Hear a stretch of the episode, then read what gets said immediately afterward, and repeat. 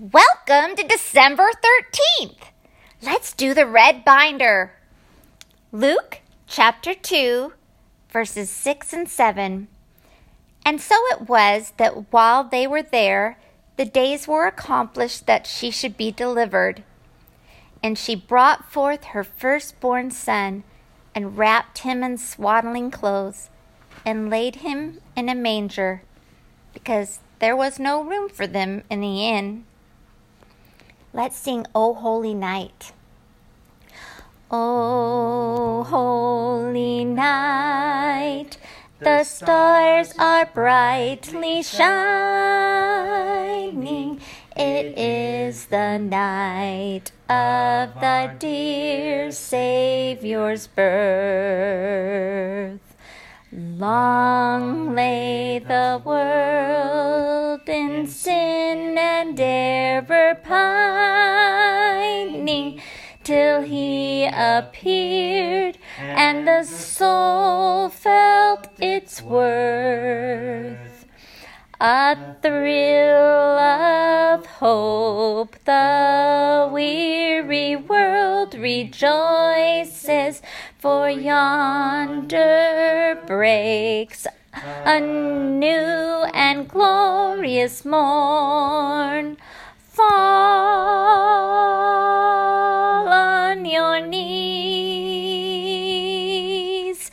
oh, hear the angel voices, oh, night divine, oh, night when Christ was born.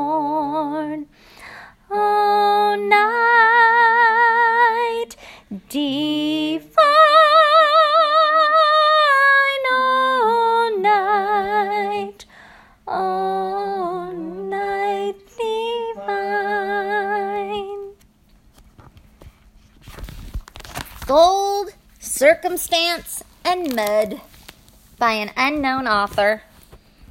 I was babysitting our four older children while my wife took the baby for a checkup. Babysitting to me means reading the newspaper while the kids mess up the house.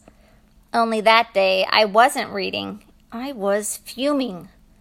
On every page of the paper, as I flipped angrily through them, gifts glittered and reindeer pranced and I was told there were only six more days in which to rush out and buy what I couldn't afford and nobody needed. What, I asked myself indignantly, did the glitter and the rush have to do with the birth of Christ? There was a knock on the door of the study where I had barricaded myself. Then Nancy's voice, Daddy, we have a play to put on. Do you want to see it? I didn't but I had a fatherly responsibility, so I followed her into the living room. Right away, I knew it was a Christmas play, for at the foot of the piano stool was a lighted flashlight, wrapped in swaddling clothes lying in a shoebox. Rex, age six, came in wearing my bathrobe, carrying a mop handle. He sat on a stool and was looking at the flashlight. Nancy, age 10, draped a sheet over her head, stood behind Rex, and began, I'm Mary, and this boy is Joseph. Usually in this play, Joseph stands up and Mary sits down, but Mary sitting down is taller than Joseph standing up, so we thought it looked better this way. Enter Trudy, age four, at a full run. She had never learned to walk. There were pillowcases over her arms. She spread them wide, and her only words were, I'm an angel. Then came Anne, age eight. I knew right away she represented a wise man. In the first place, she moved like she was riding a camel. She had on her mother's high heeled shoes. And she was bedecked with all the jewelry available. On a pillow, she carried three items undoubtedly gold, frankincense, and myrrh.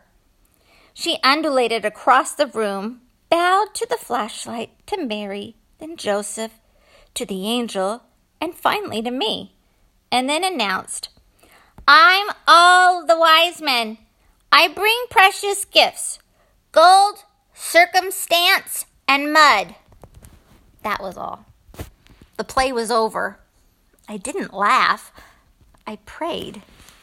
How near the truth Anne was. We come at Christmas burdened down with gold, with the showy gifts and the tinseled tree. Under the circumstances of our time, place, and custom, we can do no other, and it seemed a bit like mud when we think of it. But I looked into the shining faces of my children. I remembered that child who showed us how these things can be transformed. This child came into a material world, and in so doing, eternally blessed that material. He accepted the circumstances, imperfect and frustrating, into which he was born, and thereby infused them with the divine. And as for mud, to you and to me it may be something to sweep off the rug, but to children everywhere it's something to build with. Children see so surely through the tinsel and the habit and the earthly to the love within all. Happy birthday, Jesus.